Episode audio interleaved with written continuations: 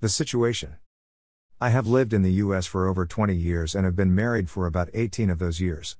Sketch in a daughter, and you begin to get a picture of my Greyhasty.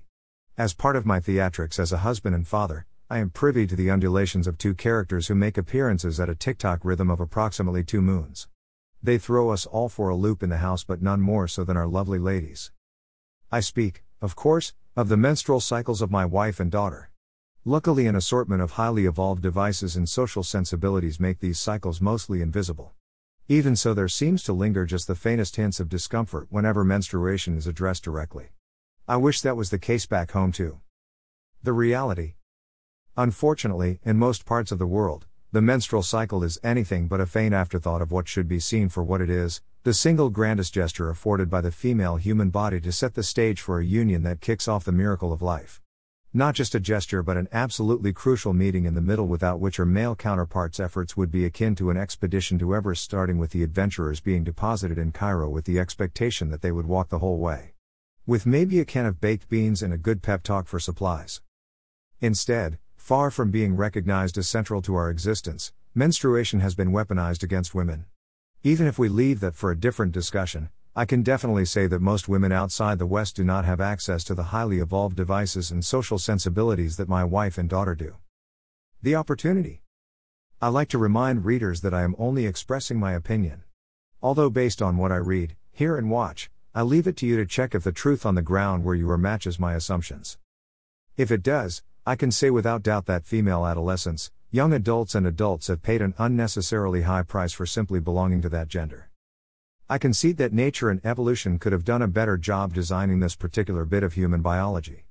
After all, elegant solutions were put in place to manage other bodily effluvia. But we have to play the hand we were dealt. Lucky for us, we are amazingly blessed with a tremendous capacity to collaborate with nature to conjure up solutions. Recent evidence suggests we can economically and sustainably solve the many of the problems faced by women due to menstruation. From the gentleman who devised the locally sourced and manufactured pads to a currently popular device called the menstrual cup, we are seeing many attempts to use human ingenuity to solve a very human problem. It is my belief that we need to take advantage of these and any other current and future solutions. The motivation. Why?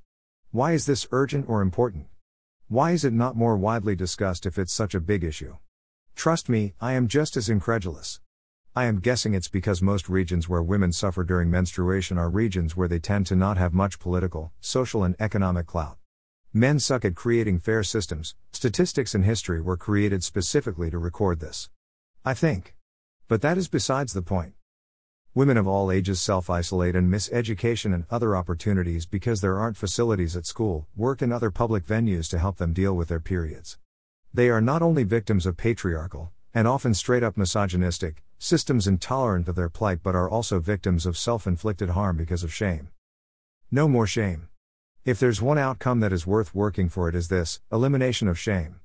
There was a time when I thought empowerment was the goal, but I quickly realized that women do not need men to grant them power. They have had it all along. The reason they could not own and wield it was due to the crippling nature of shame. Eliminate shame, see women rise. The hope. I see the rays already. The day is breaking for women who have so far been forced into the darkness. They will see their peers in parts of the world where shame around menstruation is a thing of the past. These women are waking to the powers they already wield, and will not be held hostage to an unnecessarily vilified, natural part of who they are. Viva la, oh, sorry, got a little carried away by the drama. But the truth is unmistakable. Possibly half of all human potential is currently untapped in many parts of the world simply because of shame.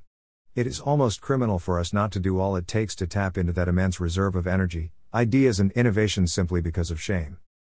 Menstrual cups and technologies like it will be catalysts for this transformation. The question is will you and I do the work that's needed or wait for someone else to do it?